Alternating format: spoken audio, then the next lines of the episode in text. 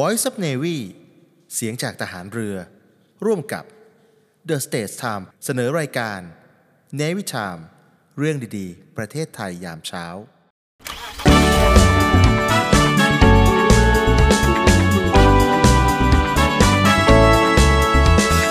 เนวิทามเรื่องดีๆ ประเทศไทยเนวิทานยิ้มไปเมื่อได้ฟังเนวิทานข่าวดีมีทุกวัน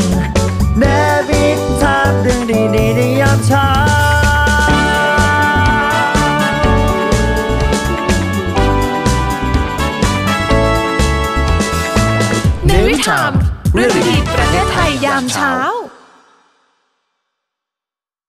ไหว้เทพฮินดู สื่อถึงองค์เทพให้ท่านรับรู้ พร้อมขอพรได้ทันใจ ต้องไหว้ด้วยทุกพร้อมจากร้านสัจเทพ สนใจสอบถามหรือสั่งซื้อได้ที่ โทร 0814891116 หรือ line at shopyap.co ร่วมเครือนาวี จักรยนต์ปัตภีภัยสาร โรงเรียนในเรือ เปิดรับสมัครบุคคลพลเรือน สอบคัดเลือกเข้าเป็นนักเรียนเตรียมทหาร ในส่วนของกองทัพเรือ เป็นชายไทยอายุตั้งแต่ 16 ปี และไม่เกิน 18 ปีสำเร็จการศึกษาชั้นมัธยมศึกษาชั้นปีที่ 4 หรือเทียบเท่า โดยเปิดรับสมัครตั้งแต่บัดนนี้จนถึงวันที่ 29 กุมภาพันธ์ 2567 สามารถสมัครทางอินเทอร์เน็ตเพียงช่องทางเดียว ที่เว็บไซต์โรงเรียนในเรือ www.rtna.ac. th ติดต่อสอบถามรายละเอียดเพิ่มเติมได้ที่ 02475 3995 02475 7435 ทุกวันราชการ โรงเรียนในเรือเป็นแหล่งผลิตนายทหารเรือ อันเป็นรากแก้วของกองทัพเรือ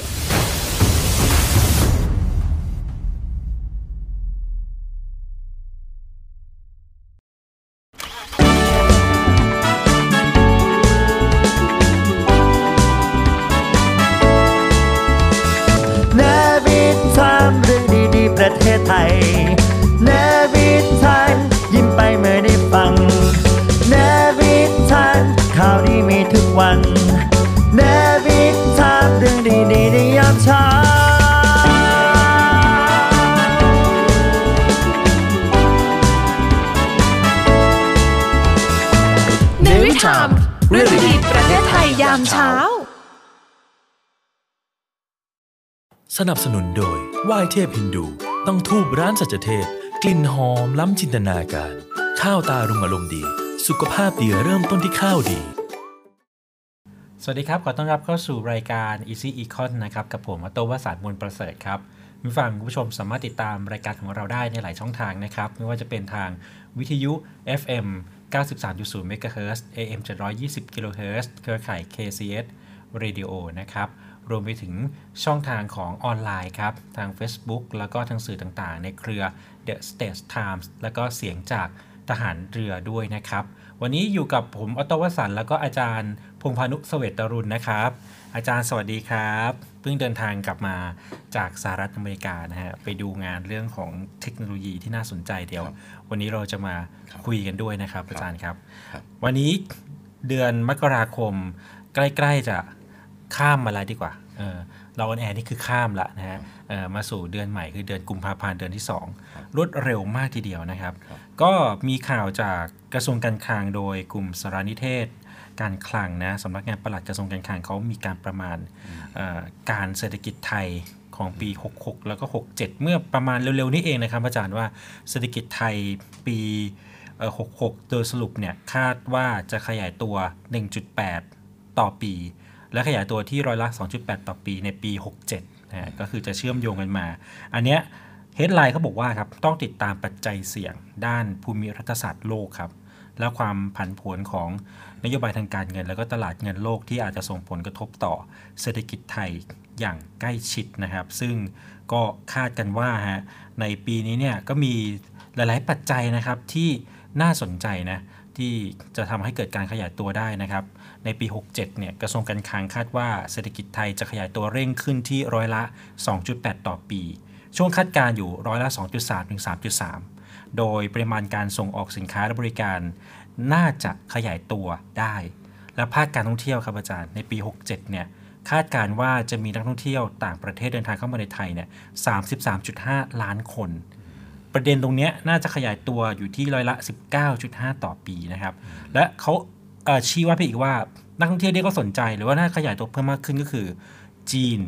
แล้วก็มาเลเซียครับเพราะงั้นเนี่ยรายได้จากการท่องเที่ยวของนักท่องเที่ยวต่างชาติเนี่ยน่าจะอยู่ที่ 1.48 ล้านล้านบาท เพิ่มขึ้นประมาณ 23.6 นะฮะ ซึ่งส่งผลดีต่อธุรกิจการท่องเที่ยวแล้วก็สาขาที่สำคัญนะครับ พูดถึงส่งออกบ้าง ส่งออกคาดกันว่ามีแนวโน้มขยายตัวชะลอตัวลงเล็กน้อยนะครับ ตามอุปสงค์ในตลาดโลก และเศรษฐกิจประเทศคู่ค้าที่ขยายตัว ชะลอตัวลง มันเริ่มเริ่มมีปัญหาแบบคู่ค้าเราเริ่มชะลอชะลอตัวเราก็ส่งออกได้ไม่เยอะนะฮะทำให้มูลค่าการส่งออกจะขยายตัวที่ร้อยละ 4.2 ต่อปีครับอ่าจะมีมูลค่าการนำเข้าสินค้าขยายตัวที่ร้อยละ 4.0 ต่อปีนะครับ อันนี้ก็ เป็นการคาดการณ์ในขณะที่รายจ่ายประจำแล้วก็รายจ่ายลงทุนของรัฐบาลเนี่ยคาดว่าจะเบิกจ่ายได้คิดเป็นอัตราเบิกจ่ายที่ร้อยละ 99.5 แล้วก็ 64.0 ตามลำดับนะครับ ซึ่งรายจ่ายลงทุนเบิกจ่ายอัตราลดลงจากปีก่อน เนื่องจากความล่าช้าในการอนุมัติงบประมาณประจำปี 67 นั่นเองนะครับ อันนี้ก็คือภาพกว้างๆ เอาหลักใหญ่ ๆ ให้จันได้ลองวิเคราะห์ดูก่อนว่าเสถียรภาพ ทางด้านเศรษฐกิจ การเงินการคลังในประเทศไทย หลังจากผ่านมา1เดือนเนี่ยมันมีอะไรบ้างมีปัจจัยเลยต้องระมัดระวังไหม หรือว่ามีคำแนะนำอะไรจากอาจารย์บ้างครับต้องครับจริงๆอันนี้เป็นการคาดการณ์หรือเป็นการประมาณการของกระทรวงการคลังนะฮะครับซึ่งก็คงถือว่ามีน้ำหนักมาก เพราะว่าท่านนายกรัฐมนตรีท่านเป็นรัฐมนตรีว่าการกระทรวงการคลังเองนะครับ แล้วก็ฟังจากตัวเลขที่ ประมาณการออกมาแล้วเนี่ยมันค่อนข้างน่าผิดหวังพอสมควรนะฮะอืมโดยเฉพาะอัตราเติบโตในเอ่อปี 2566 ที่ผ่านมานะฮะเหลือแค่ 1.8%ไม่ถึง2%ครับซึ่งมันผิดกับที่เราเคยคุยกันตอนต้นปีนะครับว่าเราน่าจะเติบโตได้ใกล้ ๆ 4%นะฮะใกล้ ๆ คือ 3.5 ไปปลายๆถึง4%นะนะฮะแต่ผลลัพธ์ออกมา 1.8%ผมเห็นใจ กระทรวงการคลัง แล้วก็เห็นใจรัฐบาล เพราะกระทรวงการคลังมีหน้าที่หารายได้นะฮะถ้าเกิดเศรษฐกิจมันโตช้า เงินเฟ้อติดลบเนี่ยนะฮะรายได้รัฐบาลมันหายไปเยอะเลยนะฮะก็คงหนักใจมาก ๆ ครับผมคิดว่าท่านนายกเศรษฐาแล้วก็บรรดาเอ่อผู้บริหารกระทรวงการคลังก็คงนั่งกุมขมับกันว่าจะหารายได้จากไหนมาครับ support ในความจำเป็นที่ต้องใช้จ่ายเงินในปี 2567 นี้นะครับครับ กระทรวงการคลังก็ได้แต่หวังว่าการท่องเที่ยวจะฟื้นตัวขึ้นเท่าที่ฟังเอ่อคาดการณ์สำหรับปีหน้านะฮะครับเอ่อแล้วก็ไม่คาดการไม่หวังว่าการลงทุนในประเทศจะฟื้นตัวเท่าไหร่ ผมคิดว่าเราเข้ามาสู่ปี 2567 นะครับครับกระทรวงการคลังก็คงนั่งกลุ่มขมับว่าเฮ้ยเมื่อไหร่เราจะ ผลักดันให้เศรษฐกิจภายในประเทศมันฟื้นทันทีนะฮะเราผูกความหวังไว้กับการท่องเที่ยวซึ่งผมก็คิดว่าการท่องเที่ยวก็คงจะฟื้นระดับหนึ่งครับ อย่างครับที่กระทรวงการคลังเอ่อพูดถึงก็คือว่านักท่องเที่ยวต่างประเทศเนี่ยโดยเฉพาะเอ่อนักท่องเที่ยวจากประเทศจีนน่าจะกลับเข้ามานะครับ เรามีข่าวดีเมื่อเร็วนี้ เพราะว่ารัฐบาลไทยกับรัฐบาลจีนได้ทำความตกลงว่าด้วยการยกเว้นวีซ่าครับ ต่อเพิ่งกันเซ็นและกักันนไปเองเออครับใช่ใช่ใช่ อันนี้ผมกลับมาผมได้ยินตรงนี้ผมโอ้โห ผมคิดว่าเป็นความสำเร็จอย่างหนึ่งทีเดียวเพราะจีนไม่ยอมทำความตกลงนี้กับใครง่ายๆจีนไม่ให้วีซ่าฟรีประเทศไหนง่ายๆนะแต่ก็มีหลายคนถามนะอาจารย์ว่าเอ๊ะยกเว้นวีซ่าถาวรมันหมายความว่ายังไงฮะมันคือไปเรื่อยๆเหรอครับ ก็คือแบบ คล้ายๆญี่ปุ่นนะฮะอ๋อผมคิดว่าคล้ายๆกันเลยนะฮะอ่าฮะคนญี่ปุ่นมาไทยก็ไม่ต้องขอวีซ่าครับเอ่อไทยไปญี่ปุ่นก็ไม่ต้องขอวีซ่าครับเป็นการถาวรเลยอ่าไม่ใช่ค่าธรรมเนียมอย่างเดียวนะฮะอ่าคือไม่ต้องขอใช้พาสถือพาสปอร์ตเล่มเดียวเนี่ยเดินผ่านตรวจคนเข้าเมืองเข้ามาในประเทศได้เลยนะฮะเอ่อไทยกับจีนตอนนี้ก็ คิดว่าคงจะเป็นอย่างนั้นนะฮะคือช่วงผมไม่แรกรู้เป็นฟรีวีซ่าครับที่ที่ประกาศครับกันไปสักครับพักหนึ่งสักปีครับที่แล้วเนาะครับอันนั้นครับคือยังมีกระบวนการอยู่ครับนี่คือค่อนข้างจะสะดวกมากขึ้นครับใช่แต่ที่ครับอาจารย์เคยเล่าให้ผมฟังใช่ว่าโอ้โหคนจีนกว่าจะทำวีซ่ามาครับเมืองไทยครับทีหนึ่งแบบโหครับมันค่าใช้จ่ายสูงแล้วใช่เสียเวลาด้วยที่นู่นอะไรอย่างงี้ผมคิดว่าเรื่องเรื่องเงินอาจจะไม่ใช่เรื่องสำคัญ แต่เรื่องความสะดวกเนี่ยเป็นเรื่องสำคัญกว่าสำคัญกว่านะฮะอืมเอ่อลองนึกภาพประเทศจีนซึ่งใหญ่โตโมโหลานเนี่ยนะครัฮะบแล้วก็มีสถานกงสุลของไทยอยู่ ประมาณสักสิบสถานกงสุลถ้าผมจำไม่ผิดสิบแห่งในในในเมืองใหญ่ ๆ ของจีน แต่ยังไงก็ตามเมื่อประเทศมีอาณาเขตกว้างใหญ่ไพศาลเหลือเกินเนี่ยเขาจะต้องเดินทางต้องอะไรต่ออะไรไปขอวีซ่ามันไม่ใช่เรื่องง่ายเลยอ๋อเป็นนะที่ฮะแต่ละที่การอ่าเดินทางใช่ใช่อ่านะฮะเรื่องเงินก็เป็นส่วนหนึ่งแต่มันแค่ 2,000 บาท คนจีนมาเมืองไทยนะฮะครับเราไปจีนผมจำไม่ได้ว่าเท่าไหร่นะฮะแต่ในขณะนี้เนี่ยมันมันฟรีหมดแล้ว ซึ่งผมคิดว่าเป็นเป็นเรื่องที่ดี วีซ่าเนี่ยครับออโต้ครับมันเหมือนเป็นภาษีอย่างหนึ่งนะฮะครับมันเป็นสิ่งกีดกันการค้าอย่างหนึ่งอืมแต่อันนี้ไม่ใช่การค้าสินค้าการค้าบริการ แต่เป็นเรื่องของคนเดินทางอ๋อข้ามพรมแดนนะหมายความว่าอาจารย์บอกว่าเมันก็จะเสียเสียเสียสมดุลเรื่องเงินตรงนี้ด้วยเหรอ ก็รายได้รายได้หายนะมันเป็นค่าธรรมเนียมวีซ่าเนี่ยมันจะหายไปอ๋อส่วนหนึ่งเอาต้นลองคำนวณดูง่าย ๆ คนจีนมาเมืองไทยหัวละสองพันบาท สมมตินะฮะครับเอ่อ ปีตอนพีคสุดเลยเนี่ยก่อนโควิดเนี่ยคนจีนมาเมืองไทย 10 ล้านคนโอ้2,000บาทคูณ 10 ล้านนี่มัน 20,000 20,000ล้านบาล้าทนบาทต่อปีนะนะฮะเออมันเยอะนะฮะเยอะนะมันก็เป็นรายได้ครับที่กระทรวงการคลังเนี่ยจะต้องเก็บเข้ารัฐเออเพื่อไปให้รัฐบาลมีไว้จับจ่ายใช้สอยนะฮะแต่ผมมองว่ารัฐบาลอาจจะมองว่าอาจจะได้ประโยชน์ในหลายประเด็นเอ่อตอนนี้นอกจากการท่องเที่ยวแล้วเนี่ย คนจีนเองก็มาศึกษาต่อใช่ในเมืองไทยกันเยอะนะอาจารย์ใช่ครับมาใช้ครับจ่ายฮะมาเช่าคอนโดใช้แอปพลิเคชันของเขาฮะกับธนาคารของไทยที่แบบฮะเปิดลิงก์กันอยู่ฮะมันเกิดเงินหครัมุบนเวียนเพิ่มครับในบางบางสิ่งที่เราไม่เห็นครับโดยเฉพาะเรื่องการท่องเที่ยวอย่างเดียวครับนะฮะหรือแม้แต่มาลงทุนออโต้ครับออโต้เชื่อไหมว่าเอ่ออสังหาริมทรัพย์ในกรุงเทพหรือในจังจังหวัดหัวเมืองที่เป็นเมืองหลักการท่องเที่ยวเนี่ยนะฮะครับ คนจีนเข้ามาซื้อคอนโดเข้ามาซื้อบ้านเยอะมากอืมบ้านจริงๆ ซื้อไม่ได้ผิดกฎหมายครับแต่มันมีนอมินีขึ้นมาอ๋อมาซื้อแทนให้อ๋อคนจีนนะฮะคอนโดนี่เขาซื้อได้ถึง 50%อ่าอ่าคอนโดตามหัวเมืองนี่คนจีนถูกต้องซื้อเต็มหมดตามกฎหมายใช่ฮะใช่ฮะเพราะตรงนี้มันเป็นเม็ดเงินมหาศาลเลยครับไม่ใช่เม็ดเงินจับจ่ายการท่องเที่ยวอย่างเดียวนะฮะอืมเป็นเม็ดเงินที่ลงทุนในประเทศไทยด้วยนะฮะนะครับอันนี้ก็ถือว่าเป็นหนึ่งเรื่องดีๆที่เกิดขึ้นนะครับคราวนี้ปัจจัยอะไรที่เราต้องมานั่งเอ่อ วิเคราะห์กันที่จะส่งผลกระทบต่อไทย โดยเฉพาะเรื่องของปัจจัยภายนอกอืมเออในระดับระดับโลก ระดับอาเซียนเอเชียอาจารย์ หรือว่าอย่างที่กระทรวงคลังเขาคาดการณ์ว่ามันต้องดูเรื่องของภูมิรัฐศาสตร์เอ่อในในช่วงนี้เมื่อกี้เอ่อเราคุยกันนอกรอบว่าเออเรื่องการเลือกตั้งอ่าก็อันนี้ก็มีผลนี่ก็ก็เหมือนกันครับทางกระทรวงคาดกันว่าเรื่องการเลือกตั้งผู้นำเนี่ยโดยเฉพาะประเทศคู่ค้าสำคัญของไทยอาจารย์โดยเฉพาะ สหรัฐอเมริกา รัสเซียและอินเดียเนี่ยอาจจะส่งผลต่อการดำเนินนโยบายระหว่างประเทศของไทยเหมือนกันนะ เออบางทีเขาอาจจะไม่ส่งออกอันนี้ หรือต้องการสินค้าตัวนี้เพิ่มขึ้น หรืออะไรต่างๆที่เกิดขึ้นหรือว่าความผันผวนของเออเรื่องราวของ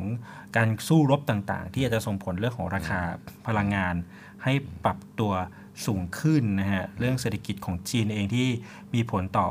การส่งออกแล้วก็ฟื้นตัวของของไทยเมื่อกี้เราคุยไปนิดนึงละนะครับอยากให้อาจารย์ช่วย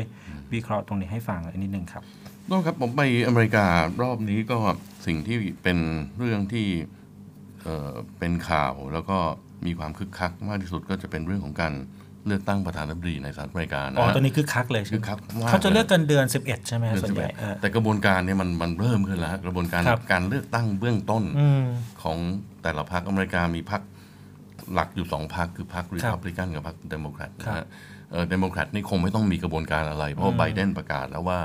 เขาจะลงต่อเขาลงอีกต่สอมัยแน่ๆฮะอ่ามันก็จะไม่มีกระบวนการเลือกตั้งเบื้องต้นครับแต่พรรครีพับลิกันซึ่งเป็นพรรคของทรัมป์เนี่ยนะฮะครับ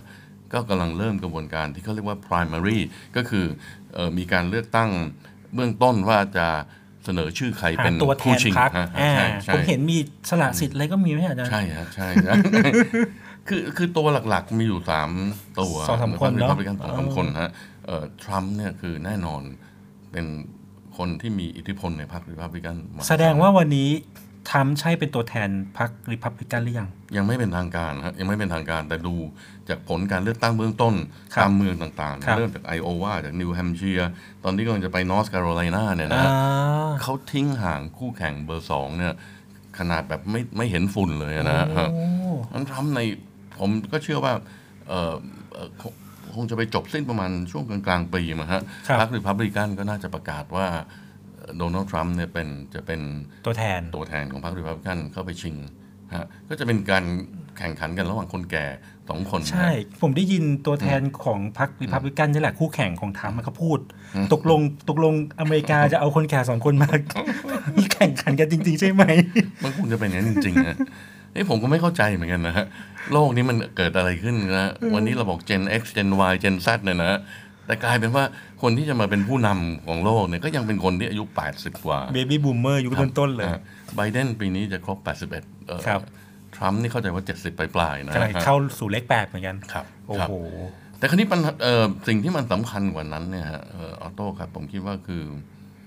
นโยบายของทั้งสองคนเนี่ยครับมันก็แตกต่างกันอืมค่อนข้างสิ้นเชิงนะฮะอืมเอ่อเราจำสมัยทรัมป์เป็นประธานาธิบดีสี่ปีแรกได้นะว่าทรัมป์เข้ามาเนี่ยก็ประกาศลดภาษีให้กับธุรกิจลดภาษีให้กับประชาชนอืมโดยเฉพาะผู้มีรายได้สูง อันนี้ก็พรรครีพับลิกันจะเป็นอย่างนั้นนะฮะอืมลดภาษีให้ธุรกิจไบเดนเพิ่มภาษีธุรกิจ เพิ่มภาษีคนรวยอืมนะฮะอันอันนี้เป็นจุดแตกต่างกันระหว่างสองขั้วอืมอำนาจนะฮะครับเอ่อทรัมป์เอ่อ พอลดภาษีปุ๊บรายได้หาย ก่อหนี้เพิ่มเติมหนี้สาธารณะของรัฐอเมริกาตอนทรัมป์เข้ามาเนี่ยมันเกิดปัญหาโควิดพอดี ก็ต้องออกู้เงินเพื่อมากระตุ้นเศรษฐกิจมากขึ้น หนี้ของสหรัฐอเมริกาเนี่ยตอนทรัมป์เข้ามานี่อยู่ประมาณ 70%ของ GDP ตอนทรัมป์ออกไปอยู่ที่ 100%ของ GDP นะเพราะฉะนั้นเพราะนั้นจริงๆ เราเราก็คงจะต้องศึกษาไอ้ไอ้นโยบายเศรษฐกิจของสองฝ่ายนะฮะ ผมไม่ได้เชียร์ใครทั้งสิ้นนะ ไบเดนเขาก็มีนโยบายเศรษฐกิจของเขาที่ใช้จ่ายเยอะเหมือนกันครับตอนไบเดนเข้ามาเป็นมาดีก็ใช้จ่ายเพื่อกระตุ้นเรื่องโควิดพอสมควร แล้วก็จะใช้จ่ายเพื่ออุดหนุนอุตสาหกรรมของรัฐบาลของของสหรัฐอเมริกา พอสมควรโดยเฉพาะอุตสาหกรรมชิป อุตสาหกรรมที่เกี่ยวกับเอ่อสีเขียวทั้งหลายเนี่ยนะฮะครับเอ่อก็ก็เป็นค่าใช้จ่ายที่สูง แล้วก็ทำให้หนี้ก็ทยอยเพิ่มขึ้นมาตามลำดับการขาดดุลงบประมาณ ในยุคไบเดนนี้ก็สูงขึ้นนะฮะแต่นโยบายต่างประเทศที่น่าสนใจของทรัมป์นะฮะผมคิดว่าสมมติเกิดเรามองในส่วนของเอเชียเนี่ยผมคิดว่าเรื่องไต้หวันเนี่ยกำลังจะเป็นเรื่องร้อนขึ้นมานะฮะครับทรัมป์เคยพูดไว้ว่าไต้หวันเนี่ยขโมยอุตสาหกรรมเซมิคอนดักเตอร์ไปจากสหรัฐอเมริกาอืมผมว่าเป็นไปได้ถ้าเกิดทรัมป์กลับมาเป็นประธานาธิบดีอีกทีเนี่ยทรัมป์อาจจะคืนไต้หวันให้กับจีนไปก็ได้นะฮะ แต่แลกอุตสาหกรรมเซมิคอนดักเตอร์กลับมาที่อเมริกานะฮะเออเออผมคิดทรัมป์ก็เป็นนักธุรกิจเป็นนักการค้าใช่นะใช่ใช่ใช่คุณให้อะไรคุณต้องได้สิ่งตอบแทนกลับมานะเออคือมีผลตอบแทนนะการตอบแทนใช่ฮะโอ้อันนี้ก็น่าสนใจน่าสนใจมากๆนะฮะจริง ๆ สถานการณ์ที่เมื่อกี้ออโต้บอกว่าภูมิรัฐศาสตร์ความตึงเครียดต่างๆ มันอาจจะเลวร้ายลงเนี่ยถ้าเกิดทรัมป์เป็นผู้ดีมันอาจจะดีขึ้นก็ได้ ใช่ ผมเหมือนว่าหลายๆ คนหลายๆประเทศกำลังจะมองว่า เอ๊ะ ตกลงใครเป็นประธานาธิบดี ของสหรัฐอเมริกา เพราะว่าเอาพูดภาษาชาวบ้านเหมือนเป็นจุดเปลี่ยนเกมนะเออเหมือนเป็นจุดเพราะว่าคนคนใหม่นโยบายใหม่ไงเออแล้วมันแค่แค่เดือนสิบเอ็ดเองซึ่งไม่กี่เดือนนะฮะมันก็ก็ก็ผมว่ามันเป็นเรื่องสำคัญพอสมควร โดยเฉพาะที่จะเล่าให้ฟังเมื่อกี้ฉายภาพไปเห็นว่าโอ้ทรัมป์อย่างนั้นอย่างนี้แบบว่าเออเขาเป็นคนกล้าตัดสินใจดูแล้วเนี่ยคือเป็นสไตล์นักธุรกิจอะเออกล้าได้ กล้าเสีย แล้วก็กล้าลงทุนเนาะมาถึงปุ๊บโอ้ทำแบบ ร้อยเปอร์เซ็นต์เลยสำหรับการขัดดุลอะไรแบบเนี้ยมันควรจะมีอะไรใหม่ๆแต่ว่าแต่ว่านโยบายของเขาตอนนี้ยังออกมาไม่ชัดเจนมากใช่ไหมครับอืมก็มันก็เริ่มชัดเจนขึ้นเรื่อยๆนะผมว่าอเมริกาเนี่ยเป็นประเทศที่น่าสนใจอย่างหนึ่งคือการหาเสียงเขาเนี่ยเป็นเรื่องนโยบายครับมากนะอืมก็มีเรื่องส่วนตัวเหมือนประเทศไทยอะนะฮะแต่เรื่องนโยบายก็ต้องชัดเจนเอ่อ นโยบายเขาเรียกแพลตฟอร์ม ของนโยบายเศรษฐกิจต้องมีความชัดเจนพอสมควรนะฮะแล้วก็มีการคาดการณ์ตัวลงตัวเลขประกอบกันนะฮะแต่สิ่งที่ออโต้พูดไว้เนี่ยผมเห็นด้วยอย่างยิ่งเลยนะว่าบางทีสถานการณ์มันอาจจะพลิก เป็นจุดเปลี่ยเป็นนผันกลับไปฮะใช่รัสเซียยูเครนอาจจะจบก็ได้อ๋อใช่ไหมพี่ออโต้บอกทรัมป์กับปูตินเนี่ยก็มีความสัม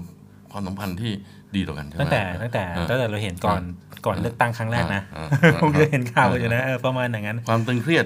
อเมริกากับจีน อาจจะจบลงก็ได้ก็คืนไต้หวันให้กับจีนไปใช่ไหมอะอันนี้เราก็ไม่รู้นะอ่าเออคือไต้หวันเองก็ได้รับการสนับสนุนจากสหรัฐอเมริกากันครับมาโดยตลอดอยู่แล้วครับนะครับโดยเฉพาะในยุคปัจจุบันนะเออผมผมได้แวะไต้หวันช่วครังบขากลับมาจากอเมริกาเนี่ยนะฮะผมก็มองว่าไต้หวันเนี่ย มันมันมีความตึงเครียดลึกๆ อยู่ข้างในจริงๆบรรยากาศนะเป็นยังไงอาจารย์คือผมสังเกตว่านักท่องเที่ยวหายไป นักท่องเที่ยวต่างชาติหายไป แล้วผมเข้าใจว่าผมก็คุยกับคนไต้หวันเยอะนะฮะครับเขาบอกเขารู้สึกความตึงเครียดที่ช่องแคบไต้หวันมากขึ้นอ๋อหลังจากที่ในเอ่อชื่ออะไรนะประธานาธิบดีคนใหม่ คนใหม่นี้ชื่อว่าเอ่อไล่ชิงเต๋อไล่ชิงเต๋อขึ้นครัมาบนะว่าซึ่งที่ครับ ว่าซึ่ที่งก็เป็นประพรธารคนาธิบเดียวกับพรรครัฐบาลปัจจุบันใช่นะฮะของใช่อิงเหวินใช่อิงหวนซึ่งเป็นประธานาธิบดีมาแล้ว 8 ปีใช่ไหมครับฮะก็เป็นพรรคประชาธิปไตยก้าวหน้าครับอ่าคฮะรับแล้วก็มีนโยบายชัดเจนว่าจะอืมต้องการเป็นอิสระจากจีนใช่ไหมฮะอืมจะไม่รวมเข้ากับจีนครับในอนาคตอันใกล้นี้ ก็ยังรักษาความเป็นอิสระ ซึ่งตรงนี้ก็ตึงเครียดทันทีแล้วในไล่ชิงเต๋อเนี่ยค่อนข้างเป็นคนที่จีนมองว่าเป็น ตัวสร้างปัญหาตลอดเวลาก็คือเบอร์ขาสจะองพูดะไรนั่นแหละ จะพูดปัจอะจุไรบันที่เป็นกระเบอทบร์สองอยู่จีนมากนะนะฮะฮะก็ฮะอันนี้ก็ถือเป็นภูมิรัฐศาสตร์ที่ถูกโฟกัสครับนะครับไปและใกล้ใกล้ใกล้ใกล้บ้านเราด้วยไต้หวันนี่มีความสำคัญมากนะโตครับ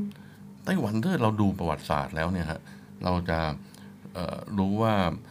จริงๆจีนเนี่ยเขาสมัยนั้นเหมาเจ๋อตงนะฮะเข้ามายึดครองเอ่อจีนแผ่นดินใหญ่ครับ พรรคก๊กมินตั๋งก็ต้องอพยพข้ามฟากข้ามข้ามเจียงไคเชกอ่อเข้าหมู่เจียงไคเชกอ่าอพยพข้ามมาอ่าฮะนะฮะแล้วเขาก็พยายามวางตัวเองเมื่อเป็นประชาธิปไตย ซึ่งก็เป็นอย่างนั้นไต้หวันไม่ได้เป็นประชาธิปไตยมากๆนะฮะแต่ช่วงที่เจียงไคเชกอพยพข้ามเอ่อช่องแคบมาเนี่ยผมคิดว่าเขาก็ใช้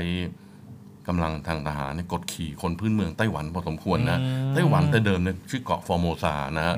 อ่าแต่วันนี้เขาเป็นประชาธิปไตยเต็มเต็มรูปแบบครับมีเศรษฐกิจที่เข้มแข็งมากอืมๆออโต้ครับ มีอุตสาหกรรมเซมิคอนดักเตอร์ที่แบบ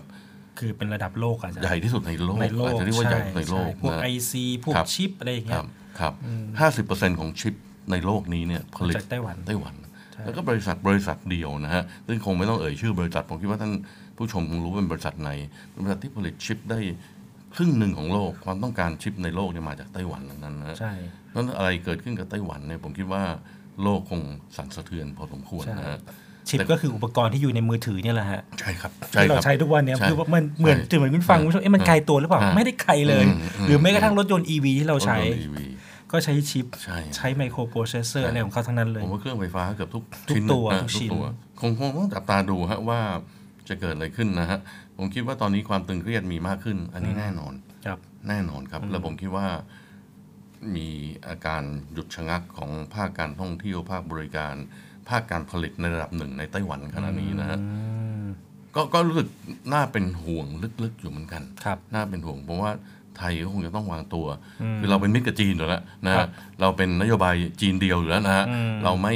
recognize ทางการทูตไต้หวันนะฮะอืมอืมเออ แต่เราก็ลึกๆ ผมว่ากับไต้หวันเนี่ยเราก็มีความสัมพันธ์ที่ดีนะจริงๆเราก็เป็นคู่ค้ากันใช่ฮะโดยเฉพาะด้านใช่เซมิคอนดักเตอร์ที่อาจารย์พูดใช่เนี่ยก็ก็เป็นตลาดครับหนึ่งเหมือนกันนะฮะแล้วโตเชื่อไหมคือ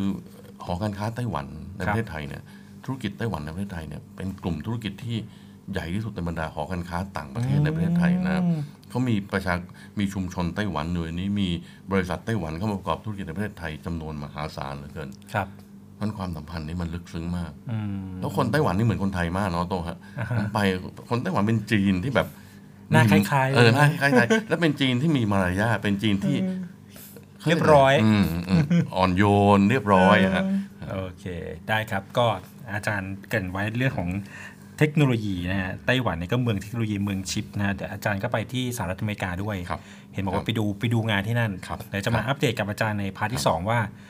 มีอะไรน่าสนใจบ้างครับ AI มันยังคงเป็นสิ่งที่น่าติดตามหรือเปล่า ตอนนี้มี deep fake จาก AI อะไรกันเยอะแยะเลย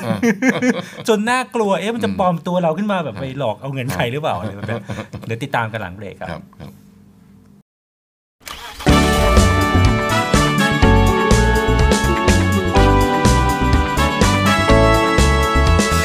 เนวิทามเรื่องดีๆประเทศไทยเนวิทานยิ้มไปเมื่อได้ฟังเนวิทานข่าวดีมีทุกวันเนวิทามเรื่องดีๆในยามเช้า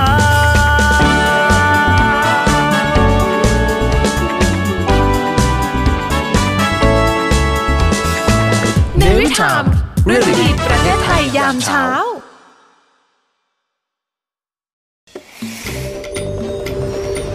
มุทรสงคราม ขอเชิญเที่ยวงานกวีคีตาอัมพวาเฟส ยิ่งใหญ่ไปกับการแสดงเปิดงาน โดยวงมหาดุริยางและรำอาเซียนละวาเทิดพระเกียรติรอสองตื่นตาตื่นใจไปกับนิทรรศการ Amazing อัมพวา รวบรวมของดีของเด็ดของหาชมยากจากอัมพวา เพลิดเพลินไปกับการรับชมมรดกทางวัฒนธรรมมากมาย อาทิการแสดงโขนรามเกียรติ์การแสดงและการประชันดนตรีไทย การแสดง 20 ปีโหมโรงโดยศิลปินอามกรกันเบิ่งทวีศักดิ์และมูลนิธิหลวงประดิษฐ์ไพเราะ สนุกสนานสำราญใจไปกับคอนเสิร์ตสุดพิเศษ คอนเสิร์ตเพลงเอกอัมพวา จากศิลปินเพลงเอก แล้วพบกันที่อุทยานรอสองอัมพวา จังหวัดสมุทรสงคราม 24-25 กุมภาพันธ์นี้ 11 โมงถึง 4 ทุ่ม ความสุข ความสนุกรอทุกคนอยู่แน่นอน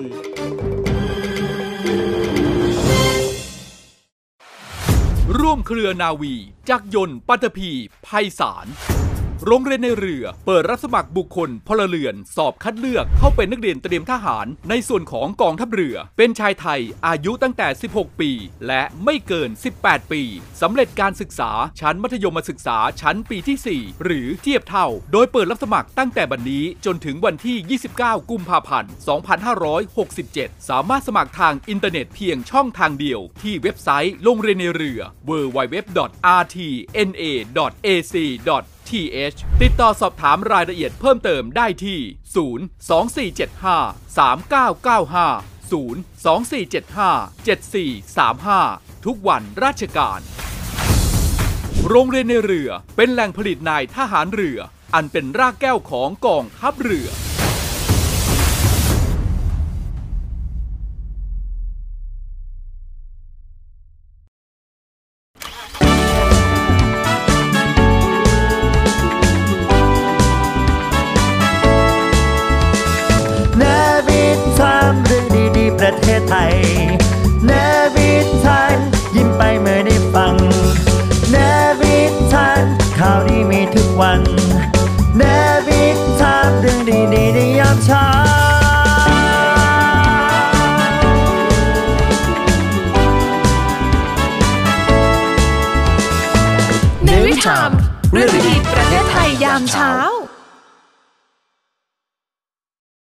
นับสนุนโดยไหว้เทพฮินดู ต้องทูบร้านสัจเทพ กลิ่นหอมล้ำจินตนาการ ข้าวตารุงอารมณ์ดี สุขภาพดีเริ่มต้นที่ข้าวดี กลับมาอยู่กันต่อกับอาจารย์พงพานุสเวตรุณนะครับ และผมมาโตวสันต์นะในรายการ Easy Econ นะครับเศรษฐกิจง่ายนิดเดียวครับ เมื่อสักครู่เราคุยกันถึงเรื่องของภาพรวมเศรษฐกิจปัจจัยต่างๆ ที่เกิดขึ้นการเลือกตั้งที่จะเกิดขึ้นในโลกใบนี้ โดยเฉพาะประเทศใหญ่ๆ ระดับโลก ระดับที่มีผลกระทบต่อทุกๆประเทศเหมือนกันนะฮะก็พอจะเห็นภาพเขาลางต่างๆ แล้ว แล้วก็เรื่องของเทคโนโลยีเราแตะไปนิดหนึ่งนะครับ เนื่องจากอาจารย์ไปดูงานมาที่ประเทศสหรัฐอเมริกานะฮะแน่นอนว่าล้ำหน้าแน่ ๆ ราะว่าเทคโนโลยีกว่าจะมาถึงบ้านเราเนี่ยโอ้โหนะบางทีก็หลายเดือนบางทีก็เป็นปีเหมือนกัน อยากให้อาจารย์ช่วยอัปเดตให้ฟังนะ ให้เล่าให้ฟังหน่อยว่าไปดูอะไรมาที่ไหนครับยังไงครับครับก็ครับนี่ผมไม่ได้เป็นนักเทคโนโลยีนะผมเป็นนักเศรษฐศาสตร์นะฮะแต่ก็ไปดูก็พอจะจับอะไรได้แบบงูงูปลาปลาๆครับแล้วต้องต้องช่วยเสริมจับประเด็นนะอ่าเออแต่ผมคิดว่าวันนี้มันเราหนีไม่พ้นนะฮะข้อครับเท็จจริงที่ว่าเทคโนโลยีมันเข้ามาใกล้ตัวเราทุกที แล้วถ้าเกิดเราไม่ adopt หรือไม่นำเทคโนโลยีเหล่านั้นเนี่ยเข้ามาใช้ในภาคธุรกิจก็ดี ในประเทศก็ดี หรือในชีวิตส่วนตัวของเราก็ดีเนี่ยผมผมคิดว่าเราตกยุคแน่นอนนะฮะผมคิดว่าประเทศไทยเนี่ยคงจะต้องวางนโยบายด้านเทคโนโลยีดีๆนะฮะแต่มากลับมาเรื่องที่ผมไปอเมริกามาต้องเล่าให้ท่านผู้ชมได้ฟังว่า ผมไปงานที่เขาเรียกตัวย่อว่า CES ครับย่อมจาก Consumer Electronic Show นะฮะก็คืองานแสดงสินค้าไฟฟ้า อุปกรณ์อิเล็กทรอนิกส์ไฟอุปกรณ์ฟ้าอิเล็กทรอนิกส์ไฟฟ้าที่ใช้ไฟฟ้าต่างๆสำหรับผู้บริโภคผู้บรินะโภคฮะเออซึ่งเป็นงานเทคโนโลยีที่ใหญ่ที่สุดในโลกนะฮะอืมจัดขึ้นที่เมืองลาสเวกัสครับรัฐเนวาดา ประเทศสหรัฐอเมริกาเนี่ยนะฮะครับลาสเวกัสเนี่ยก็ถ้าเกิดท่าน เคยไปเนี่ยก็จะเห็นว่าเป็นเมืองการพนัน เป็นบ่อนการพนันแต่ไม่หมดมีจะมีป้ายถนนตรงกลางจะมีมีป้ายคางหมูใหญ่ๆอ่าได้ลาสเวกัสฮะอ่ามีบ่อนของแซนด์ มีบ่อนของเวนิเชียน มีบ่อนของเอ่อ MGM อ่าฮะมีบ่อนของซีซ่าพาเลสเนี่ยอันนี้ชื่อชื่อเหล่านี้ก็คุ้นเคยครับอ่าเป็นเมืองที่เอ่อเติบโตขึ้นมาได้เพราะธุรกิจการการพนันนะฮะครับ อ่าอยู่กลางทะเลทรายไม่มีไม่มีอะไรเลย มันมันอยู่ดีก็สร้างเมืองขึ้นมากลางทะเลทรายนะฮะเอ่อสมัยก่อนก็บอกมันมีการตัดทางรถไฟเชื่อมเอ่อภาคตะวันออกของสหรัฐอเมริกานะกับมายังภาคตะวันตกคือแคลิฟอร์เนีย แล้วมันมาหยุดที่ลาสเวกัสอเมริกาก็เลยบอกนั้นเราสร้างตรงเนี้ยขึ้นมาเป็นเมืองการพนันซะเลยนะฮะก็โอ้โหเขาคึกคักมาก แล้วก็เป็นเมืองที่ 40-50 ปีที่ผ่านมาเป็นอันดับหนึ่งด้านการพนันตลอดนะฮะแต่พอมาเจอโควิดก็ มีปัญหาซบเซาพระมันไปซบเซาไปฮะครับคราวนี้สิ่งที่จะทำให้ฟื้นขึ้นมาก็คือการจัดกิจกรรมพวกเนี้ยฮะอืมกิจกรรมที่ภาษาอังกฤษเรียกว่า MICE นะ M I C E อ่า MICE มันย่อมาจาก Meeting Incentive Convention and Exhibition ครับก็คือการงานแสดงสินค้า การประชุมงานอะไรพวกเนี้ยนะฮะ งาน CES เนี่ยก็จัดมาหลายปีติดต่อกัน ครั้งนี้เป็นครั้งที่สองหลังจากที่เปิดโควิดมานะครัฮะบตอนโควิดก็ปิดไปหยุดไปเยอะนะฮะ CES นี่มันเป็นงานแสดงสินค้าที่มันยิ่งใหญ่เหลือเกินนะเอ่อมีซัพพลายเออร์ก็คือเจ้าของผลิตภัณฑ์เนี่ยเจ้าของ Product เนี่ยประมาณ 4,000 รายเนี่ยโอ้เข้ามาร่วม4,000กิจรายกรรมครับ 4,000 ราย ซึ่งมันใหญ่โตผมมันใช้อาศัยตึกอาศัย convention center โรงแรมบ่อนคาสิโนหลายแห่งมาเป็นที่แสดงสินค้านะฮะแล้วก็ไม่ใช่เฉพาะผู้แสดงสินค้าที่เป็นสัญชาติอเมริกันเท่านั้นนะฮะมาจากทั่วโลกครับอครัอบโต้เชื่อไหม ชั้นหนึ่งเนี่ยเป็นของไต้หวัน อีก section หนึ่งเป็นของเกาหลีsection หนึ่งเป็นของญี่ปุ่น โอ้ผมพยายามเดินหาของ section ของไทย ผมไม่เจอนะเออฮะประเทศเหล่านี้เนี่ยออโต้ฮะเขาใช้งบประมาณรัฐบาล อุดหนุนผู้ประกอบการรายย่อยที่เป็นสตาร์ทอัพนะฮะครับส่วนใหญ่เทคโนโลยีมันมาจากสตาร์ทอัพอืนะมอืมให้เอาสินค้าให้เอา product ของตนเนี่ยมาแสดงให้กับอืมคอน sumer ได้เห็นนะฮะอื มมันเกาหลีเต็มไปหมดเลยฮะไต้หวันนี่ technology firm เต็มไปหมดอ๋อไม่มี section ของจีนแผ่นดินใหญ่นะฮะอ่ามีญี่ปุ่นไต้หวันเกาหลีที่เห็นเห็นเยอะๆแล้วก็อิสราเอลเห็นเยอะนะฮะครับเป็นบริษัทย่อยๆมาแสดงสินค้าอืมเต็มไปหมด แล้วก็มีการคาดการณ์กันว่าไอ้ละงานแสดงสินค้าเนี่ยใช้เวลา 4 วันนะฮะก็มีผู้เข้าชมผู้มาเยี่ยมเอ่อบูธต่างๆเนี่ยนะฮะประมาณสักแสนสามหมื่นคนในช่วง 4 วันที่ผ่านมานะ แต่คราวนี้สิ่งที่ออโต้ถามว่าอะไรเป็นสิ่งที่มันมีอะไรไฮไลท์เลยบ้างอาจารย์เขาเขาไปทางไหนกันก่อน ผมเรียนออโต้ว่า AI ล้วนๆเลยครับรู้ artificial intelligence ล้วนๆเลย AI ล้วนเลย AI ล้วนๆแต่เป็น AI ที่ apply ไปยังเครื่องใช้ไฟฟ้าต่าง sector ต่างๆฮะ AI ที่แอปพลิเคชันไปยัง sector ต่างๆ ผมยกตัวอย่างครับนะฮะโดรนๆโดรนอ่าขับเคลื่อนด้วย AI เนี่ยนะฮะครับฮะ แล้วก็กำลังที่จะพัฒนาไปสู่แท็กซี่โดรนฮะโดรนรับผู้โดยสารไม่เพโดรราะนรับผู้โดยสารฮะปัจจุบันเดี๋ยวนี้ก่อนโดรนปัจจุบันนี้เอาพื้นฐานก่อน เราก็ต้องใช้เครื่องใช่ใช่บัคับฮะเรียนการบังคับโดรนนะอาจารย์แล้วจุดประสงค์หลักก็เป็นเรื่องถ่ายรูปถ่ายรูปถ่ายอะไรไปภาพถ่ายอ่าวิถ่ายดีโอสวยฮะๆแต่อันนี่คือเป็นโดรนแบบ AI ด้วย ไม่ต้องใช้คนแล้วไม่ต้องใช้คนแล้วไม่แถมคนยังจะมีแท็กซี่อีก ใช้รับเป็นผู้โดยสารลำใหญ่ๆเหรอครับรับผู้โดยสารก็ก็ก็ต้องใหญ่พอสมควรมารับคนขึ้นไปอะนะฮะโอ้เหมือนในเหมือนในการ์ตูนเลยอะแล้วโตกล้ากล้าขึ้นไหมฮะคือ ขอคิดดูก่อนนะอาจารย์แต่ถ้าเกิดมันรีบๆผมว่ากล้าขึ้นนะ คือพวกนี้ก็ใช้คลื่นเขาเรียก 5G ธรรมดาเนี่ยนะฮะ เอามาขับเคลื่อน AI ซึ่งไม่มีคนขับนะฮะ แล้วก็โตแล้วก็มารับคนตามบ้านเพื่อไปส่ง โอ้จริง ๆ เมืองไทยเนี่ยมันอาจจะเป็นไปได้เหมาะนะที่จรถติดอะ ใช่ฮะ แต่ใช่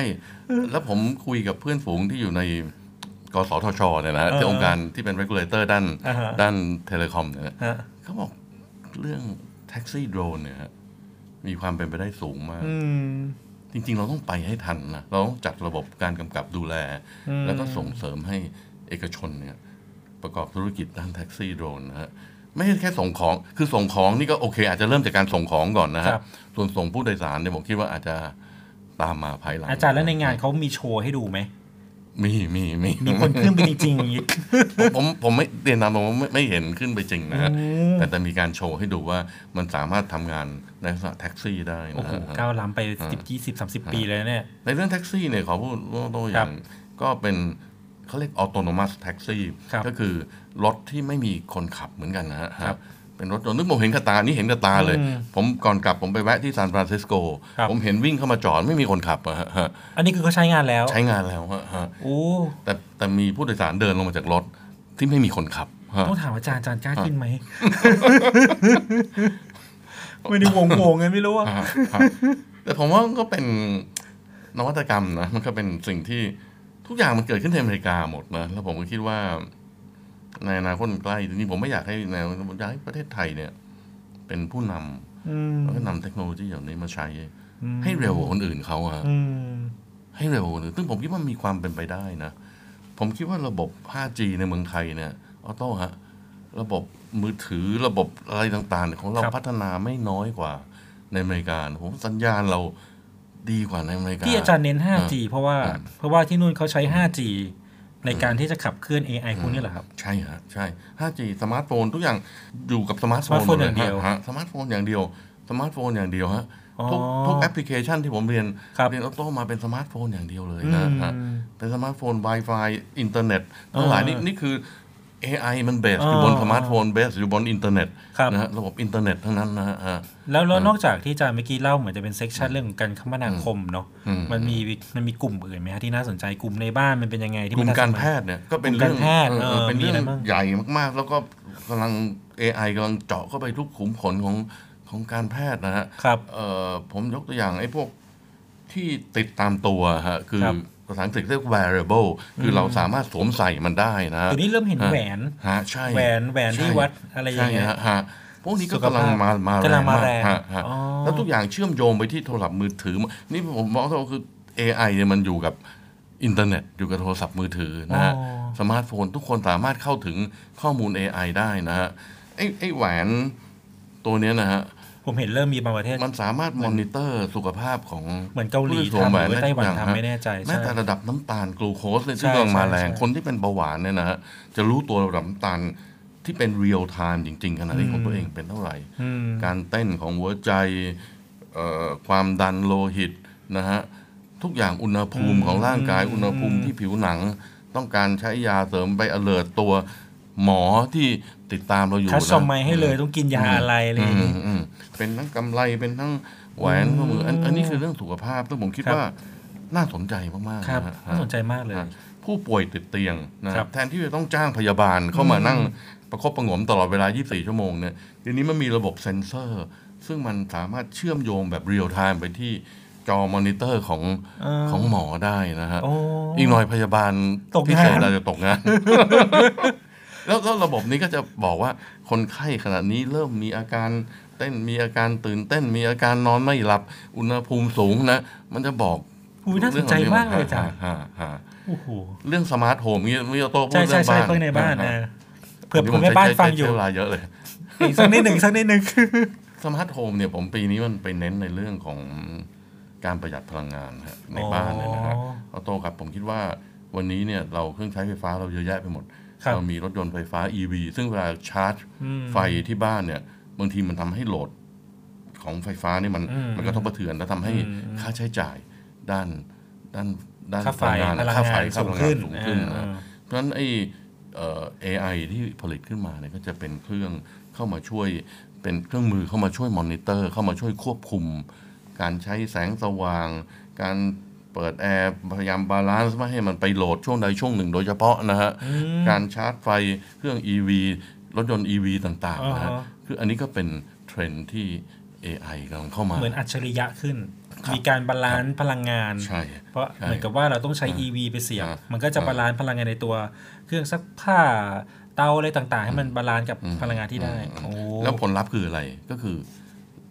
ไอ้บิลค่าไฟประหยัดเราไฟลดด้วยลดลงนะฮะ อืเป็นไงครับไม่ลดลงโหน่าสนใจมากเลยเรื่องกล้องวงจรปิวด งจรปิดเรื่องระบบเซ็นเซอร์ต่าง ๆ เนี่ยอืมตอนนี้ EV มันเข้ามาได้แซงหมดนะฮะ ทีโทรทัศน์ อันนี้ซัมซุงเอ้ยพูดบริษัทชื่อชื่อซัมซุงก็มาแรงมากเขาโชว์โทรโทรโทรทัศน์รุ่นใหม่ที่มันจอมันโปร่งใสเขาเรียก transparent TV นะฮะ เราดูจอเวลาไม่ได้เฮ้ยเปิดผทีมวีเคยเห็นว่าฮะที่มันใสๆใช่ไหมใช่ใช่ฮะเวลาเราไม่ดูทีวีเราก็จะมองเห็นคนเดินไปเดินมาอยู่ข้างหลังทีวีได้ว้าฮะแต่พอเปิดทีวีขึ้นมามันก็กลายเป็นเป็นภาพภาพขึ้นมานะฮะอุ้ยมันโลกอนาคตมากเลย อาจารย์เดี๋ยวถามอีกนิดเดียวฮะฮะเราคุยกันเนี่ยจะไม่ได้ยินไม่ได้ยินสินค้าจากกลุ่มญี่ปุ่นเลยอะอ๋อ ญี่ปุ่นมันมีรถโซนี่ผมก็คือคือผมก็งงนะ คือโซนี่ไปจับมือกับใครผมผมทำรถเหรอฮะ เออทำเป็นรถแต่เป็นรถที่แบบเน้นการเขาเรียก มันมีภาษาเรียก infotainment ก็คือระบบระบบentertain ในรถเนี่ยนะฮะอ๋อที่เป็นของโซนี่รถบันเทิงใช้ใช้ AI เข้ามา ด้วยความบันเทิงของ Sony มาบวกกับรถใช่มาบวกกับรถอ๋อออกมานะฮะเอ่อผมว่าเรื่องรถก็เป็นเรื่องใหญ่รถ EV ปีนี้มันก็มาแรงนะฮะครับ EV เนี่ยออโต้ฮะคือเราสมมติกันผมผมยังไม่เคยใช้รถ EV นะครับแต่คนสิ่งหนึ่งที่เป็นข้อวิตกกังวลของ EV ก็คือว่า ระยะทางที่ผมชาร์จแล้วหนึ่งครั้งเนี่ยอืมมันจะไปหมดเมื่อไหร่ ไม่นะฮะกี่ไม่กี่ขับร้อยด้กิโลใช่400โลใช่ไม่เกินฮะ500อะไรเงี้ยพวกนี้มันขึ้นอยู่กับสภาพภูมิอากาศ สภาพฝนสภาพเอ่ออุณหภูมิเอ่อสภาพของถนนนะฮะครับ AI รุ่นใหม่เนี่ยนะฮะซึ่งผมเข้าใจว่าบริษัทรถยนต์หลายบริษัทเนี่ยทั้งเบนทั้ง Volkswagen ทั้ง BMW เขาประกาศว่าเขาจะติดตั้ง EV ที่มาคุมเรื่อง range โดยเฉพาะ range นี่ก็คือระยะทางหลังที่ผมชาร์จหนึ่ระงยะทางการเออขับมันจะไปหมดเมื่อไหร่นะต่อฮะหนึ่งไทม์ฮะที่เติมฮะไฟฟ้าเข้าไป มันก็จะสามารถ predict ได้ว่าครับตอนนี้ผมเหลยร้อยกิโลนะ ผมต้องหาชาร์จเจอร์เขาตั้งขึ้นมเป้าไว้ไกลสุดเท่าไหร่อาจารย์ใช่มีไหมมีประกาศไหมคือมันตอนนี้มันก็ไปเรื่อยๆนะผมเข้าใจว่าถึงพันกิโลนะถ้าถ้าผมต้องผิดนะถึงพันถ้ากิโลถึงพันกิโลนี่มันชนะน้ำมันเลยนะอาจารย์ใช่ใช่ฮะใช่ฮะใช่สี่ร้อยโลนี่ยังใกล้ยังเสมอเสมอตัวกับน้ำมันอยู่นะ มัน EV ที่เราเคยวิมันเป็นเป็นรถยนต์ทางเลือกจริงตอนนี้มันไม่ใช่แล้วฮะอ่าฮะ จากจากไองานแสดงสินค้าคราวนี้เนี่ย ครับ EV มันกลายเป็น mainstream ไปละ มันกลายเป็นรถสายหลักไปรถยนต์สายหลักของของอุตสาหกรรมของอุตสาหกรรมนี้ไปแล้วอ่าโอ้โหอ่า น่าสนใจมากเลยอะเดี๋ยวเราเบรกไว้แค่นี้ก่อน เอาเบรกเลยเนี่ยเดี๋ยวผมผมตอนนี้อยากจะผูกตอนท้ายไว้ก็โต้ครับครับ คิดว่า ประเทศไทยไม่ควรตกขบวนตรงนี้นะครับ ผมคิดว่า ทุกครั้งที่มีอินโนเวชันเกิดขึ้นในโลกเนี่ยนวัตกรรมเนี่ยนะฮะเรามักจะช้าแล้วเรามักคิดว่าเป็นเรื่องของโลกตะวันตก อืม แต่จริง ๆ วันนี้มันไม่ใช่ ถ้าออโต้ไปดูเมื่อกี้ผมบอกแล้วโครงสร้างพื้นฐานด้าน telecom ของเราเนี่ยโทรคมนาคมเราไม่แพ้ใครนะฮะ ครับ คนไทยเนี่ยถือโทรศัพท์มือถือเนี่ยออโต้ฮะเป็นสัดส่วนของประชากรเนี่ย ผมคิดว่าสูงที่สุดคนปละระเทศหนึ่สองงสามในเครื่โลองกได้อะ สูงที่สุดประเทศหนึ่งใช่ในโลกใช่ นั้นผมคิดอยากให้รัฐบาลมีนโยบาย เ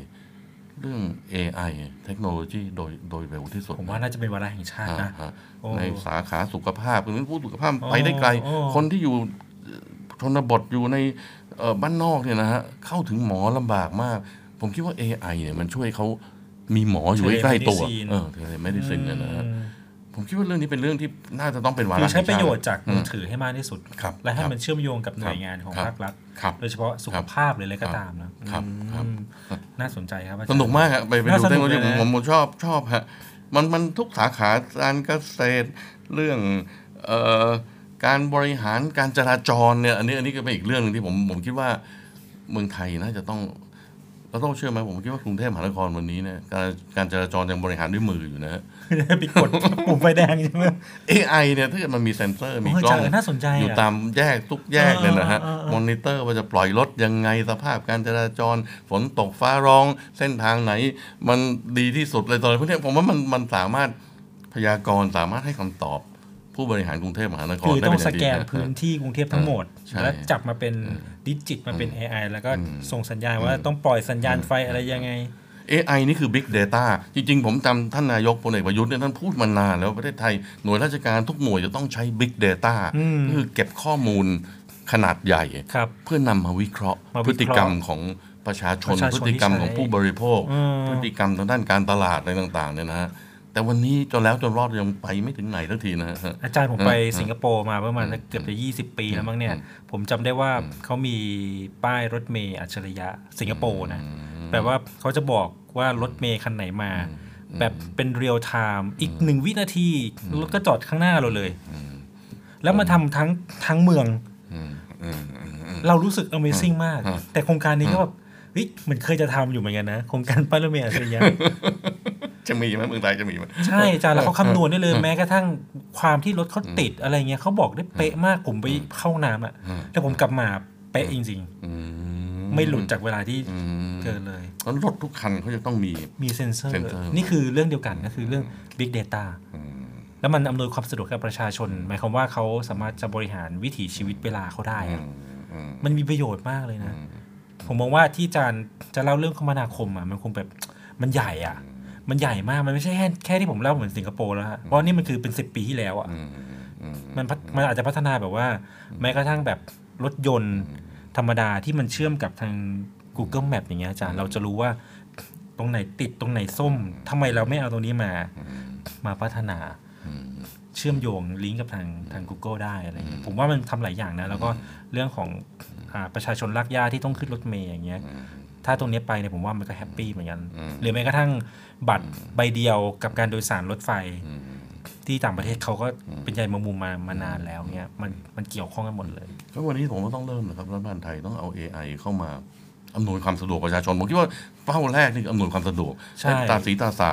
หรือแม้แต่คนเดินถนนเนี่ยสามารถได้รับข้อมูลข่าวสารที่มันถูกต้องแม่นยำผมว่าอันนี่เป็นเป็นหน้าที่ของ AI เลยนะฮะอ่าฮะซึ่งซึ่งก็อาจจะพัฒนากันไปได้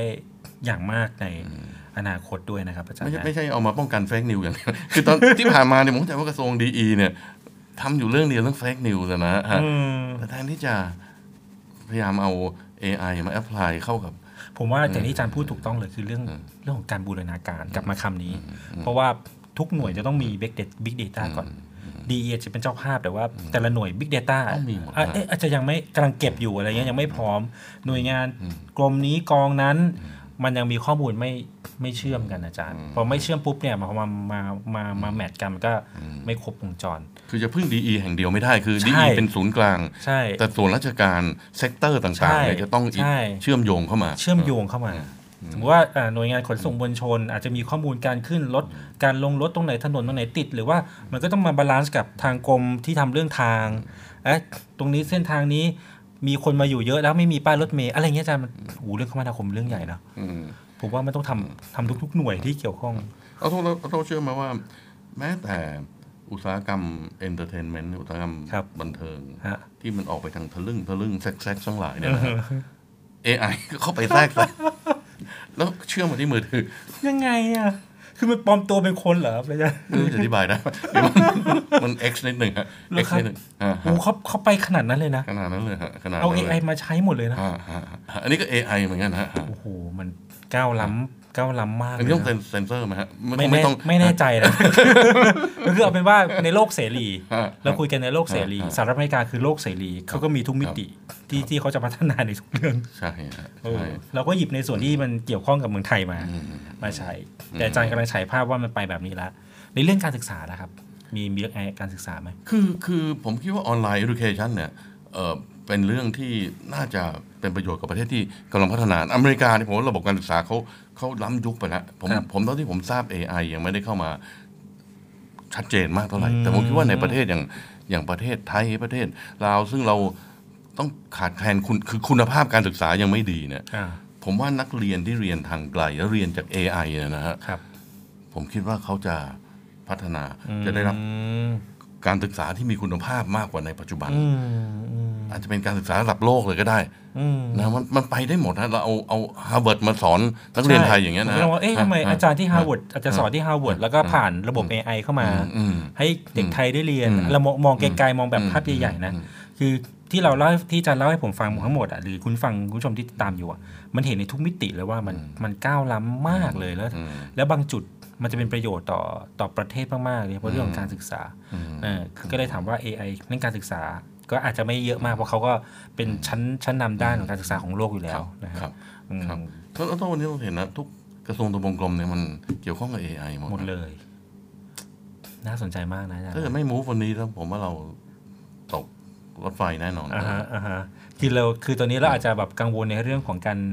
disruption ในยุคดิจิตอลเรายังใช้คำคำแบบนี้ยังกันอยู่คือแบบว่าบางหน่วยงานบางองค์กรยังยังต้องมีการ up skill re skill บุคลากรให้ให้เท่าทันกับกับตัว IT หรือว่า AI AI มันเป็นคำที่ค่อนข้างจะไกลนะตามความเห็นผมนะ คือแบบเด็กรุ่นใหม่เข้ามาในกระทรวงทบวงกรมเขาก็พัฒนาเรื่อง AI แล้วแต่ว่าการถ่ายทอดระหว่างผู้ใหญ่อะที่กำลังจะเกษียณซึ่งมีองค์ความรู้นะอาจารย์ มันถ่ายทอดลงมาไม่ไม่ถึงไม่ cross กันอะอืมอืมอืม คืออาจจะไม่รู้เรื่องของเทคโนโลยีด้วยบางทีแบบเฮ้ยไม่ถนัดอะอืมมันก็เลยแบบมันก็เลยทำให้ข้อมูลบางอย่างมันมันหายไปเหมือนกันมันก็เลยเป็นปัญหาในการทำ big data ไงครับเออครับผมมองว่านี่มันจะเป็นเรื่องเรื่องใหญ่เหมือนกันนะ คือสิ่งที่สำคัญที่ AI จะเวิร์กสำหรับอุตสาหกรรมใดอุตสาหกรรมหนึ่งเนี่ย ผมว่า requirement เบื้องต้นคือต้องมี big data อืมถ้าเกิดเราไม่ป้อนข้อมูลเข้าไป AI มันก็วิเคราะห์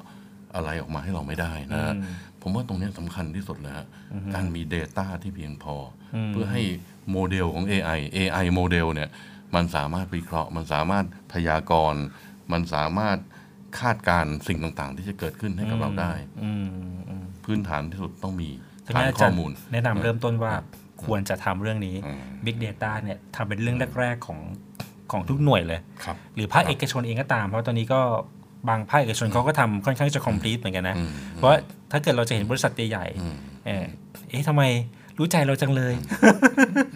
คือสมมติตัวเนี้ยถ้าสังเกตดีๆ เราเดินไปห้างสรรพสินค้าแห่งหนึ่ง แล้วเราเป็นเป็นแอปพลิเคชันอ่าค่ายเครือข่ายโทรศัพท์มือถือแห่งหนึ่ง หรือว่าแบรนด์ใหญ่ ๆ แห่งหนึ่ง เขาจะบอกเลยนะว่า โอ้วันนี้ที่ร้านเขาในห้างนี้เนี่ย มีโปรโมชั่นอยู่นะ อ่าคือแบบรู้เลยว่าเอ้ยเรากำลังเดินเข้าห้างนี้อยู่ แล้วมันจะส่งสัญญาณไงก็ไม่รู้จันแล้วส่ง SMS มาหาเราว่าเอ้ยคุณไปใช้บริการได้เลยนะอืมอันที่ผมเห็นผมเห็นเริ่มเริ่มแล้วแต่เป็นของแบบบริษัทใหญ่ ๆ อะที่ผมเขาใช้คิดว่า Big ค่าย Data ค่ายมือถือเอาไอ้ออ p e r a t o r มือถือเนี่ย จะเป็นหน่วยงานที่มีข้อมูลเรียลไทม์ของประชาชนคนไทยมากที่สุดนะไม่ว่าจะเป็นค่าย AIS ค่าย True True ค่ายเออพวกนี้จะมีข้อมูล real time ออนไลน์ของเราหมด เพราะฉะนั้นถ้าเกิด คงต้องใช้อาศัยอำนาจของกสทช ซึ่งเป็นอืมผู้กำกับอืมอุตสาหกรรมนี้เนี่ยนะฮะเรียกข้อมูลเหล่านี้มาใช้ประโยชน์นะอืมหรือว่าทำร่วมกับหน่วยงานบางหน่วยงาน ผมครับเคยไปคุยกันท่องเที่ยวครับเขาเขาก็มีการพูดคุยกับทางหน่วยงานโอเปอเรเตอร์เหมือนกันว่าอืมจะทำอย่างไรให้กับ อำนวยความสะดวกให้กับนักท่องเที่ยวเข้ามาในไทยอืมอ่าเหมือนกับจะทำแอปพลิเคชันอะไรเราเคยคุยกันไปอืมเหมือนกันอืมนะเห็นเห็นเขาก็อืมกำลัง work อยู่เหมือนกันนะฮะอาจารย์ผมว่าเรื่องเทคโนโลยีเป็นเรื่องเรื่องใหญ่ทีเดียวนะฮะซึ่งใช้เวใช้เวลาที่พูดคุยค่อนข้างเยอะนะครับ ก็อาจจะต้องอาจจบตอนนี้ก่อน แล้วก็เดี๋ยวครั้งต่อไปก็จะเป็นเรื่องของกีฬากันบ้างอาจารย์ครับดีครับกีฬาผมว่าก็คุยได้เยอะมากเลย เดี๋ยวเราไปทำกันบ้านกันเรื่องของธุรกิจกีฬาในระดับโลกทำไมถึงหยิบธุรกิจกีฬามาคุย มันมีการเปลี่ยนเชนอะไรบางอย่างละอืมในโลกบางนี้ในโลกใบนี้นะฮะที่เกิดขึ้นโดยเฉพาะเรื่องของฟุตบอลอืมแล้วก็การเลือกตั้งของสมาคมฟุตบอลของไทยด้วยฐานะที่อาจารย์เคยดูแลทางด้านกีฬาด้วยเหมือนกันอืมเดี๋ยวเราจะมาคุยเรื่องทิศทางอนาคตของกีฬาไทยว่า ไม่อยากใช้ว่าเมื่อไหร่ไทยจะไปบอลโลกนะ เพราะว่าตั้งแต่ผมวัยรุ่นแล้วแต่โอเค เมื่อก่อนเราก็มีคำว่าไทยไปโอลิมปิกอืมอืมเราก็ไปได้จริงๆได้เหรียญทองมาเยอะแล้ว เราเห็นการพัฒนาครับแต่บอลนี่สิมันเป็นยังไงทั้งๆที่เป็นกีฬายอดนิยมของคนไทยนะ ใช่อืมแต่เรามาคุยกันว่าเอ๊ะมันจะสามารถไปยังไงได้บ้างนะฮะวันนี้ต้องขอบคุณอาจารย์พงษ์พานุเสเบ็ดตรุนมากนะครับ ที่มาพูดคุยกันครับ แล้วพบกันใหม่ในตอนต่อไป สวัสดีครับ สร้าง feeling ที่ใช่ด้วยกลิ่นหอมที่ชอบ ต้องธูปหอมร้านสัจเทพธูปอินเดียแท้เกรดพรีเมียม กลิ่นหอมล้ำจินตนาการ สนใจสอบถามหรือสั่งซื้อได้ที่ โทร 0814891116 หรือ Line แอดช็อปยับ .co การใช้โลกไซเบอร์ในทางลบ มันก็มีปรากฏให้เห็น ถ้าเราได้ตระหนักรู้ว่า ตรงนี้เนี่ยเรากำลังทำให้สังคมเราแย่ลง การนำเสนอข้อมูลข่าวสารนั้น เริ่มจะไม่ได้อยู่ในกฎเกณฑ์ที่จะควบคุมได้ จริยธรรม จรรยาบรรณเริ่มลดน้อยลงทุกที แต่เมืองไทยเราเนี่ยสำนักข่าวหลายๆแห่งนำเสนอข่าว เสมือนกับการดูมหรสพดูละครใช้ในเรื่องของเรตติ้งใช้ในเรื่องของ traffic ในออนไลน์อะไรต่างๆเนี่ยมากระตุ้นอย่างบางเรื่องเนี่ยเป็นเรื่องที่ไปตอกย้ำความรุนแรง คนที่เห็นภาพความรุนแรงซ้ำๆบ่อย ๆ คิดว่าพฤติกรรมแบบนี้เป็นเรื่องปกติทำได้ ถึงกันนั้นก็ตามทียังถูกมองว่าเป็นเรื่องปกติของคนบางกลุ่มในสังคมไทย เพราะว่าสามารถย่อโลกทั้งใบ เอาไว้ให้อยู่ในมือเรา อยากให้ยกเลิกคำว่าพี่น้องลุงป้าน้าอา เราต้องการยกเลิกวัฒนธรรม เป็นอะไรที่หลุดออกจากบรรทัดฐาน แพร่กระจายแพร่หลายแล้วก็ใช้กันในหน้าเพจต่างๆ ของคนที่เป็นผู้นำความคิด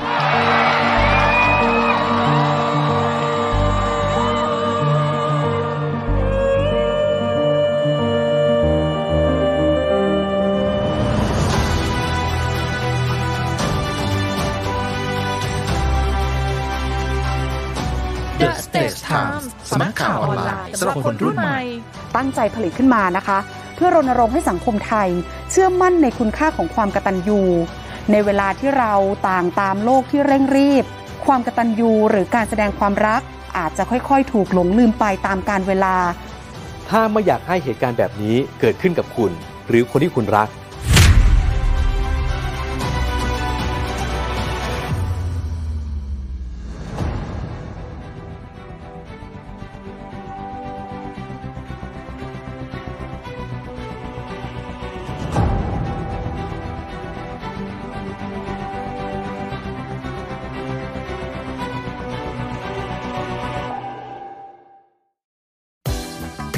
Song of the Day เพลงดีๆ ที่อยากให้คุณฟัง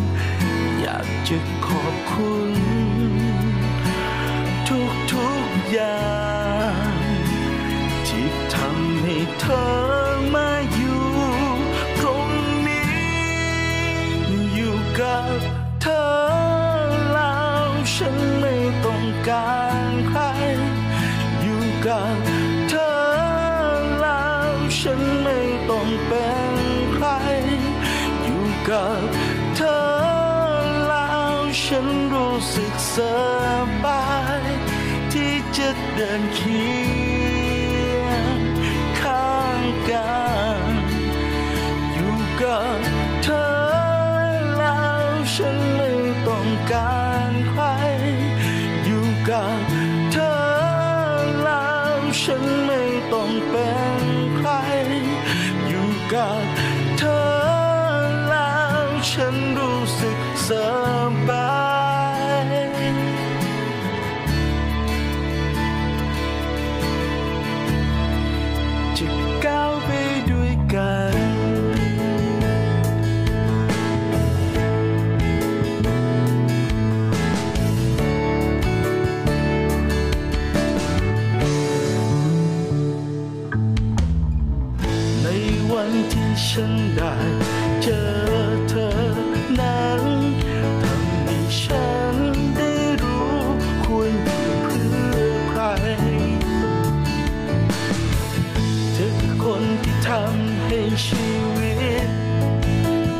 ฉันมีความหมายเลือเกิน ขอบคุณนะ ที่ยอมให้ฉันได้เข้าไป คอยดูแลและห่วงใยเอาใจใส่ทุกเวลาอยากขอบคุณ ทุกๆอย่าง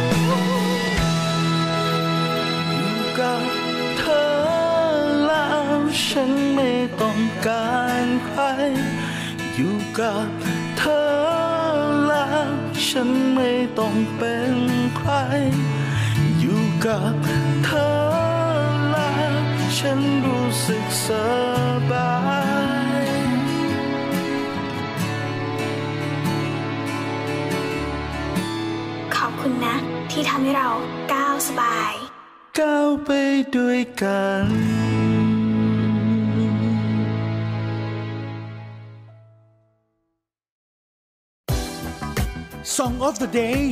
เพลงดีๆ ที่อยากให้คุณฟัง